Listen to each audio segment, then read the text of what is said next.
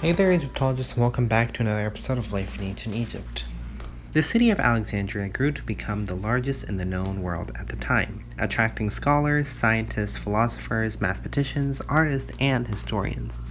Eratosthenes calculated the circumference of the earth to within 50 miles at Alexandria itself.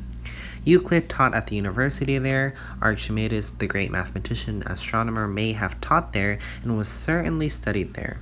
The greatest engineer and mathematician of his day, Hiero, also known as Heron, was born and lived in Alexandria.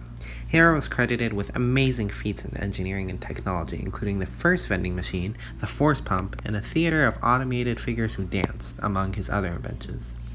The Library of Alexandria began under Ptolemy I and was completed by Ptolemy II, who sent invitations to rulers and scholars asking them to contribute books. According to historians Oakes and Gahlin, there was room for up to 70,000 papyrus scrolls. Most of the items were bought, but other means were sometimes used.